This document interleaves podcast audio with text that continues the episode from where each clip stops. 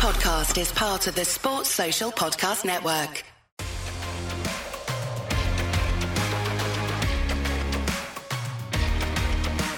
Hello, everybody, and welcome to Stafford University's Performing Under Pressure podcast. I'm your host today. I'm Dr. Paul Mansell. I'm a lecturer in sport and exercise psychology here, and I'm very pleased to be joined by a fresh co host, and that's Mr. Jack Bullock. So, welcome to the show, Jack. Do you want to just introduce yourself for the listeners today? Thanks, Paul. Uh, yes, and my name is Jack Bullock. I'm a senior lecturer here in sport coaching and physical education, and I uh, hold responsibility as course leader for undergraduate PE, sport coaching, and football courses. In terms of my research interests, much down the, the line, I'm sure that Megan will discuss later. PE, coaching, the football industry, um, and very interested in student experiences of education programs and within those settings. Brilliant. Well, it's great to have you on the podcast as a co host, and also delighted today to welcome our guest. So I'll ask Meg Baldwin to introduce herself. She's got lots of different roles. So take your time and explain each one because they'll all have some relevance for our show today. Okay, so like I said, my name is Meg Baldwin, and thank you for having me on. So, yeah, like you alluded to, I've got lots of different roles. First and foremost, I am a head of PE at a local secondary school, which obviously involves a lot of curriculum, engaging young people in sports, thinking about how to do that best and for the best of the students. I also do some broadcasting, so I work as a summariser, co commentary on BBC Radio Stoke for Port Vale games, so I, I do that as well. I also ha- have my own coaching company where I coach young girls, currently just football, but we are looking to branch out into other sports to give young females a platform to be able to perform in the local area. I'm trying to think what else I do. Yeah, loads and loads. I, I don't know how you find the time to do all this. And I know that you've had quite a long career with Port Vale women as a, as a footballer as well, but you've just been going through quite a difficult injury, haven't you, with that? Yeah, so I've been playing for Port Vale for well, this will be my fifth season, but I've played football for a long time. I've been playing for over 20 years now. But I have uh, just over a year ago, I sustained an ACL injury and had surgery on that in June. So coming back now. Well, it's it's great to have you on the podcast. And a big thing with this podcast is we don't just want footballers or sports psychs. We want people from different backgrounds because performing under pressure is a generalizable skill. So in summary, you're a coach, you're a business owner, you're a footballer, you're a teacher, and you're a broadcaster as well, aren't you? And a mum. Yeah, and a mum. To top it all off. Yeah, so I have a nine-year-old son as well. Um, so yeah, lots, lots to do. Very demanding. Okay, well, it'd be great to hear about all these different perspectives today. And I'm going to start with a question that might be quite hard to answer given your lack of spare time. But just tell us the kind of things that you like to do if you do get a chance to switch off. And we always like to ask our guests, what's your guilty pleasure? So actually, boringly, my what I enjoy doing in my spare time is things like gyms, running, walking. But I actually do love reading. I do lots of reading around all the different areas. So I love um, an autobiography or a, a, a rom com fiction book. um, I also love reading about about business. I love reading around leadership and teaching. But I also love a Disney film. That's my guilty pleasure. Can we press you for your most favourite one? my favourite Disney, anything princessy, Beauty and the Beast. Beauty and the Beast. Jack, have you got a favourite Disney film? I'm just going to say Aladdin. Aladdin. Yeah, I could do my own magic carpet. Yeah, I think if I was pressed, I'd probably go Lion King. yeah. Yeah, the Mufasa Simba story is always very moving for me. but um, yeah, thank you, thank you for sharing that. And just to move the conversation more in, in the direction now of performing under pressure. When we say that term, performing under pressure, how would you? What do you understand by that term? So for me, if I'm performing under pressure, it'd be in a situation where I feel like I'm dependent on a li- uh, depended on a little bit. So, if, for example, if I take broadcasting, the people that listen to the football are ones that can't be at the game, so they're depending on me to summarize and to tell them what is happening in front of me so that they can almost envis- envisage it. With teaching, they're dependent on me to give them the education to enjoy that sport or to enjoy PE or to enjoy school. With the coaching, it's the same. And with football, with playing, again, if someone's dependent on me to play my role within a, within the club, like as captain or as player, they're dependent on me in a certain situation. So that for me is performing under pressure. Brilliant. Uh, to me, the key word there that, that I'm thinking of is responsibility. you can't have performing under pressure without a degree of responsibility. Is is that a central part of your understanding? Would you say? Yeah, absolutely. Because it's I'm responsible for making sure that someone enjoys something or gets something out of something. And it's obviously with all that responsibility that you've got, Megan. It sounds like I kind of know the answer to this question, but do you think you enjoy pressure? I welcome pressure, but I wouldn't say I enjoy it. Um, Okay. Yeah. And what do you mean by that? Does it? Do you feel like it would bring the best out of you rather than enjoy it? I think it can bring the best out of me because I think, and I think it's about standard where most people are quite critical of themselves. So, you know, the first time I ever did the broadcasting, which was completely out of my mm. comfort zone, sort of teaching and coaching interlinks and playing, they all interlink a little bit. But the broadcasting was very, very different for me. So, having that pressure and having my first co-coms job, I was very critical of myself after and probably put more pressure on myself than anybody else put onto me. But it meant for a better second attempt, third attempt, and every time I do it, I feel like I improve the the knowledge that I'm putting across. Where does that outlook come from? Does that stem from your, you know, how you've grown up, or is it something you've had to grow into? I think when I was younger, I mean, I'm one of five siblings, and it was a very busy household, and you always sort of fighting for that sort of attention, I suppose. And my dad was quite not pushy. Pushy's the wrong word, but with sport, for um, you know, I was the only one of out of five who really pushed on in sport. He pushed me down it, and you know, he encouraged it in in a healthy way. But I think. Well, I say healthy, I suppose being looked back on it probably wasn't healthy to say you should have been doing this better, you should have been doing that better. But that sort of sticks in your brain a little bit about how you reflect on your own performance in anything you do.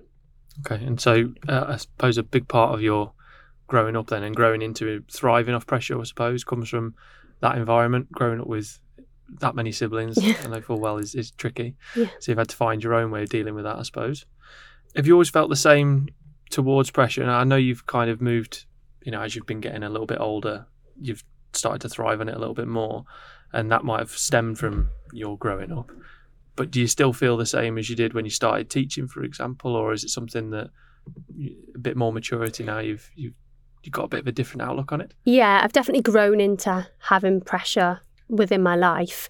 I think that when I used to feel a little bit pressure, I used to throw myself into doing new things because I wanted to do them, mm.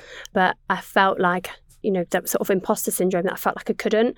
And when I was a little bit younger, I probably would have pulled out of things at last minute and come up with some form of excuse to not do it because it was starting to sort of stress me out. The thought of doing something that I perhaps thought I shouldn't be doing. It should have been someone else doing it. And it's taken me a long time to force myself to do these things, even under pressure, to sort of get over the pressure a little bit, I suppose.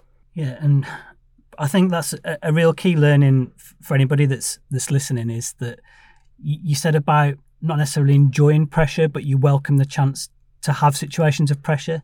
I think that was a really useful phrase that, that you that you said because it's not easy when we're faced with a stressful situation, but it's never going to get easier if you just keep avoiding those situations.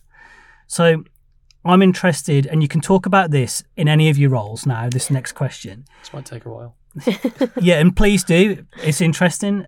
Have you had any formal training in performing under pressure? Because as a teacher, you obviously get training on how to deliver content and subject specific content as well.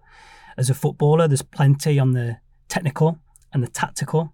But has anyone ever sat you down and helped you come up with strategies about performing under pressure? I mean, in a word, no. I've never really had that sort of formal training. For for myself, I think it's been more of a trial and error of performing under pressure. And there's, like you said, in, in all my different roles, there's different areas of pressure. Like I'm taught in teaching how to teach, and every day is a school day because everybody in school is a drama teacher. Every day is an act. Everything you do isn't, you know, Mrs. Baldwin is not the same person as Meg Baldwin, captain of Port Vale, isn't the same of person as Meg Baldwin, who's broadcasted on BBC Radio Stoke. We're all different people, but it's how you act in that moment and in that role. So performing under pressure in school the formal training is within the lesson, but I suppose it pushes you down the right route of how to do it, which relieves a little bit of that pressure because if someone helps you beforehand, then it kind of helps relieve that pressure. Like when I first spoke to Phil about doing it as a broadcaster, he wasn't ever just going to send me in blind because that's more pressure, isn't it? But because he rang me and had that conversation was this is what I'll say and that's the type of thing you need to do after. I'll do this and then this is what you need to type of do type type of thing you need to do. So mm-hmm. it's not formal training, but it's probably more subconscious training into helping you perform under pressure. So what I'm hearing there is that preparation is a really great way to help you to perform under pressure and it, I guess that's the same with your lesson plans. You're not going in just blind and, and teaching off the cuff, are you? You're spending time preparing, and it sounds like the conversations with your co commentator are critical in allowing you to perform under pressure. But what kind of strategies would you would you say that either consciously or subconsciously you do employ? So, say you're about to go live on air, and there's going to be quite a few people listening, or say you're about to deliver an assembly to 200 students who we know can be quite judgmental what kind of things might you say to yourself or what kind of things might you do in those immediate 10 minutes or so before that situation?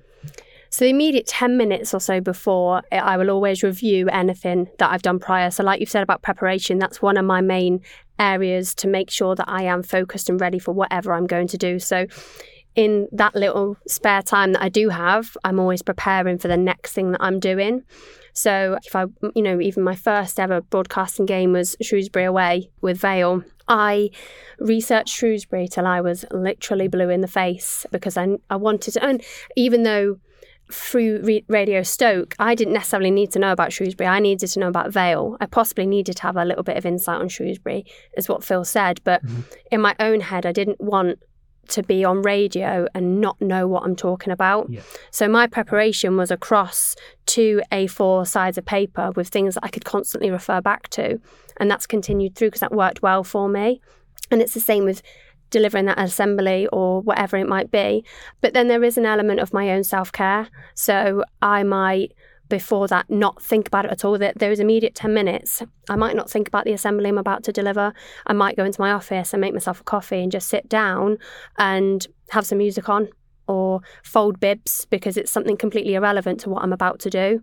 So sometimes I feel like not thinking about it forces me to not overthink what I'm about to do or what I'm about to say to those 200 students or what I'm about to say to other people on Radio Stoke or the kids in front of me I'm about to teach.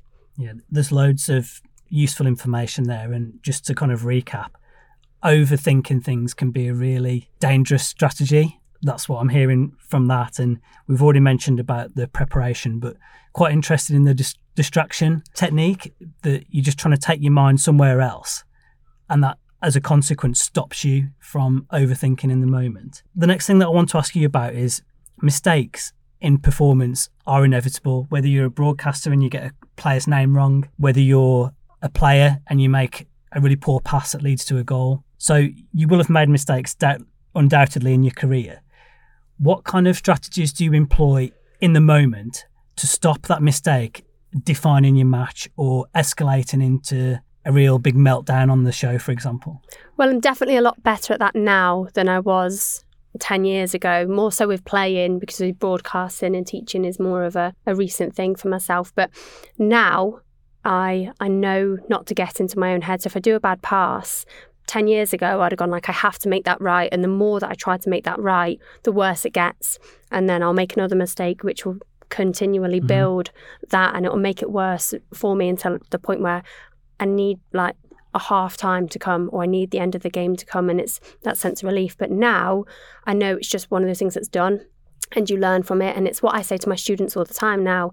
Mistakes are, are lessons that we learn. And if you don't make those mistakes, you will never learn. It's okay to get things wrong. It's okay to say an answer that you might not think is right, but you're going to learn from that, whether that's in a lesson, in broadcasting, getting the name wrong. You know, I've had people listening that will message me things on Twitter saying, Did you mean that, Meg?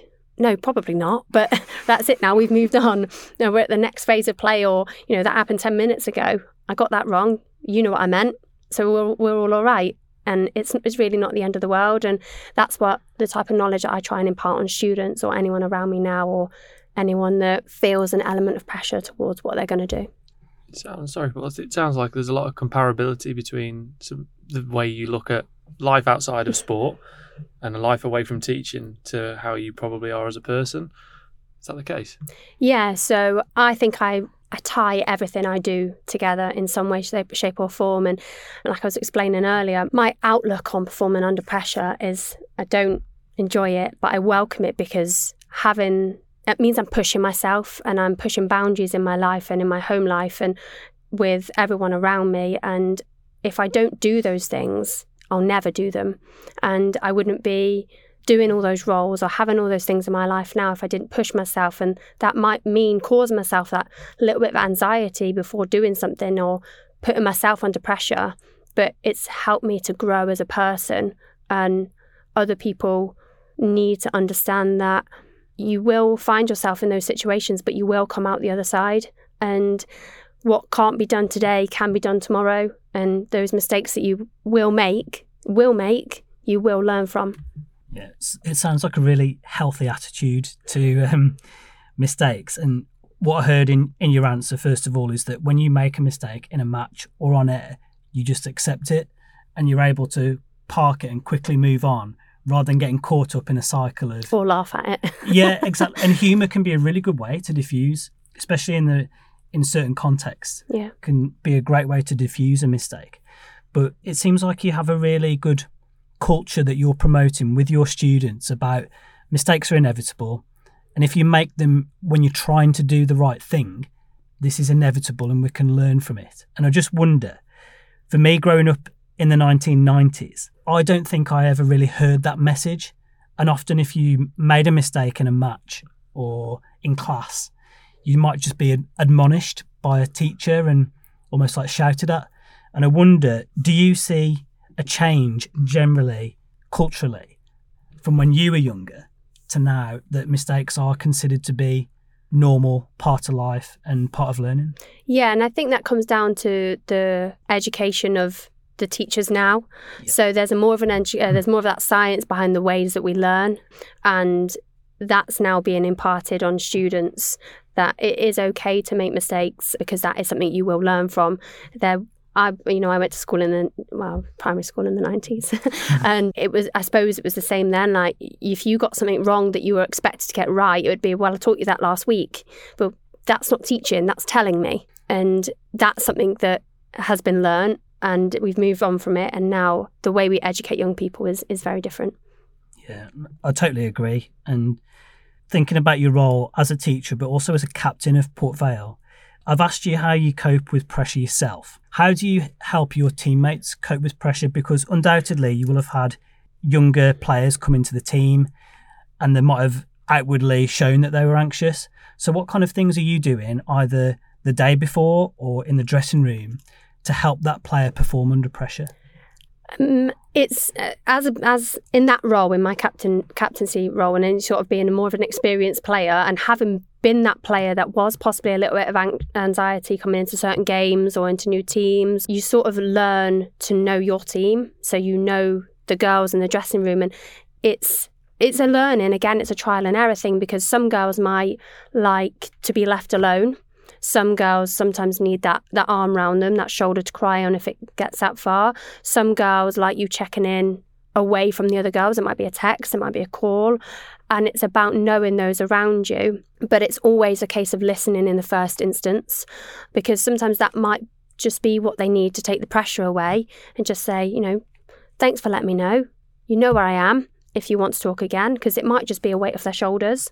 But sometimes it might be, well, yeah, actually, I can empathize with that because you know I, I went through something similar or I'm you know I've this is what I've known from somebody else who's gone through something similar and this is how that person's dealt with it this is how I might deal with it but they also need to find how they're going to deal with it because they can't continue to you know they can't always take my approach because it might not work for them but they might continue to do it and put themselves under more pressure because that might not be working for them they need to find their own coping mechanisms, not use Meg Baldwin's. Obviously, I'll never get that right. It sounds like you you try and model good behaviours, but also accept that other people are their own individuals. I'm really interested to know if you put that into an education context where you're potentially, you know, you're teaching two, three hundred students, different students each week. How do you know what you work, what how, what works for each of those individuals? Because, you know, I'm not being pessimistic here, Megan, but I don't think that you know 300 students that well. So, I mean, how, what sort of things could you do when it's on that grander scale? I think sometimes students give you signs and signals of you getting an understanding, and there are students that you will know possibly won't come to you as a PE teacher, but would be happy going to another um, subject specialist teacher because that's where they enjoy it. I know that I'm more likely, you know, we, we have a mentor system at school, and each student has to list three teachers that they wouldn't mind as a mentor. And I could probably tell you off the top of my head 10 year 11 students that will put my name down number one because chance are they really like sport, they really like football, or they support Port Vale, and they're the ones that will come to me. So, kind of, you, I don't have to understand all 300, but I have to have an idea of those are probably more similar to me in characteristic traits, but it's the ones that aren't sporty that I need to understand more. But then it's more seeking advice or speaking to them, or sometimes it might just be saying to them, Is there someone you want to talk to? Because I probably know in the back of my head it's not me. But they might say, I don't mind talking to you, miss. They might say, Oh, do you mind if I find so and so? Or do you, do you know where this person is? But there's lots of coping mechanisms in school that are in place as standard before I have to think about what I have to do as a teacher. Do you feel those those different ages in schools, you know, it's a, a time where those young people will start to mature very quickly, but obviously at different rates. Do you think there's a, a big difference between the way or a, a, difficulty that year 11 might have in comparison to a year 7 when dealing with pressure like that? Well, it's all pressure to everybody individually is their own form of pressure. They, what it, it's all relative to themselves. What I find pressure for me myself personally might not be something that you would find as a as a situation that causes anxiety or pressure for yourself. And it's the same from 7 to 11. So a year 7 might fall out with their friendship group, and that is the biggest drama they've got going on in their world at that moment in time. But that's relative to them, and you can't brush that under the carpet because it's a breakdown in friendship group. But the year 11, chances are their pressure, their anxieties, their stresses is coming from GCSEs or things going on at home as they get a little bit older. So pressure and anxieties and stresses are relative to those individuals. And it could just be for a year seven, you deal with the friendship group at hand or the homework that they might have forgotten because that's what's stressing them out. But for year 11, you would deal with that probably very differently on a more mature scale with them.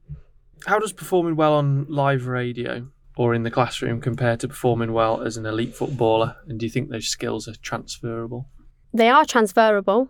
I think. I think that the skills are transferable in the knowledge behind it. So I can, you know, as a more experienced player now, I know what a number eight role should be doing at this part, which I can explain on the radio.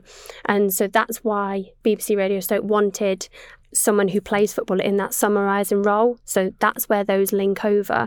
I think in the classroom, it's slightly different because football is my specialism but PE and sport is my job. So the live radio and the football link more in that sense than me as a PE teacher. The PE, the PE teacher role is probably a lot more stressful in some ways because there's like those 200 300 people that I come into contact with every week they're dependent on me every single week every single day for 5 years does that help you perform well the fact yeah. that they're reliant on you. Yeah. Their, that little number they get from their progress eight at the end of year 11 is a reflection on how I've done in my job for the previous five years. Where Port Vale end at the end of a season on a table, I make a difference, but it's not solely on me. It's not it's that's that team game and although it's a team effort for those those students from 7 to 11 as head of department for PE that number I'm accountable for. I'm not responsible necessarily wholly for that student or for that number, but I'm accountable for it. And that's not where they link. It sounds like there's a lot of comparability again, and there's this uh, in terms, of, particularly in terms of compartmentalizing things, and that you, that's a way of negotiating that pressure in any environment, along with the experiences that you gain. Do you think there's any other similarities or differences between those settings that you're involved with that really stand out as being able to either help you perform well or deal with that pressure that you think actually that doesn't happen anywhere else? I don't know really because I think they all they I think it's, it's it's down to the individual and the way I deal with it. It's more that I do what I do in each role that helps me deal with each bit and the preparation it all links in doesn't it the, the preparation that comes beforehand the reflection that comes after in whatever role you're doing at that time whether it's in or out of sport whether it's in an environment that is a, is a bit more alien to you, it all comes down to you as an individual and how you perform under those pressures and how you, your own mindset, I suppose, and support you've got around you as well. If you had to leave listeners with one takeaway message to help them perform under pressure, what would it be? To welcome to welcome the pressure and to hit it head on. Like I said earlier on, I'm a drama teacher every single day because everything I do is a, is an act. Everything, every role I have, I act differently or I deal with it differently. I would also say that I fake a lot of my confidence into my roles because if other people see that I'm a confident person and I see that that person's got confidence in me, that confidence then is a bit more autonomous. It happens. I feel a lot more confident in those situations because I've faked it in the first instance, then I've made it, and then it's there. So I would always say to anyone to almost put yourself into that situation. And if it's something you really, really don't enjoy once you've done it, then you've tried. Then there's going to be something else you can do where you can challenge yourself and push yourself, but always welcome pressure and find your own coping mechanism. And if that if that student or if that player doesn't succeed, at least they've learned from it. So that's like the worst possible outcome, isn't it? That you've learned from it. And I yeah. think what you've just said is a real helpful way to help. We know that young people as well who haven't built up these coping mechanisms can be a little bit more backwards in coming forwards sometimes. So by you giving that kind of advice, do you find that it perhaps can can free them up to to step over the line and to put themselves forward? Yeah, it makes it a bit more rounded, doesn't it? You know, you've made a mistake, you've learned from it, you go again. You've made a mistake, you learn from it, so you go again. So in some way you will find the best way for you to deal with things like I'm now 31 years old and I've like I said earlier I've not long realized that I need to fake being myself to get over those my own insecurities, my own imposter syndromes, my own lack of confidence in certain areas to become confident in those areas to really find the real Meg Baldwin and how she deals with things.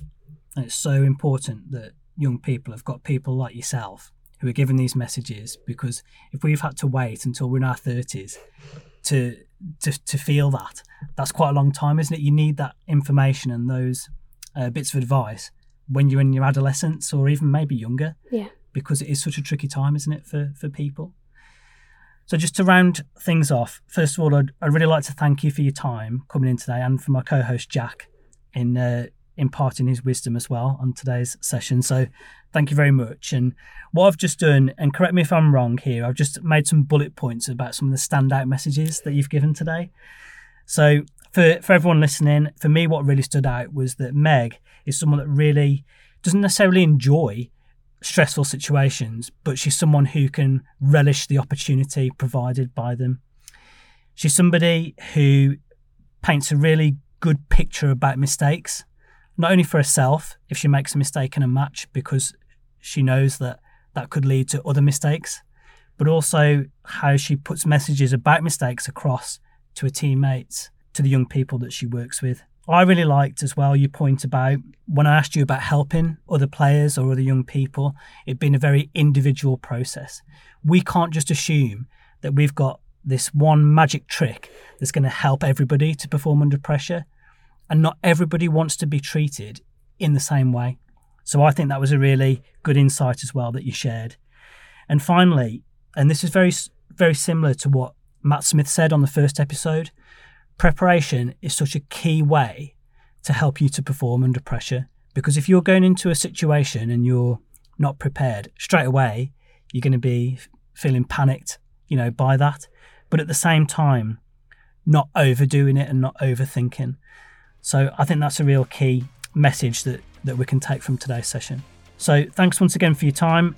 Thank you as well, Jack. And we look forward to delivering the next episode of Staffs University's Performing Under Pressure podcast.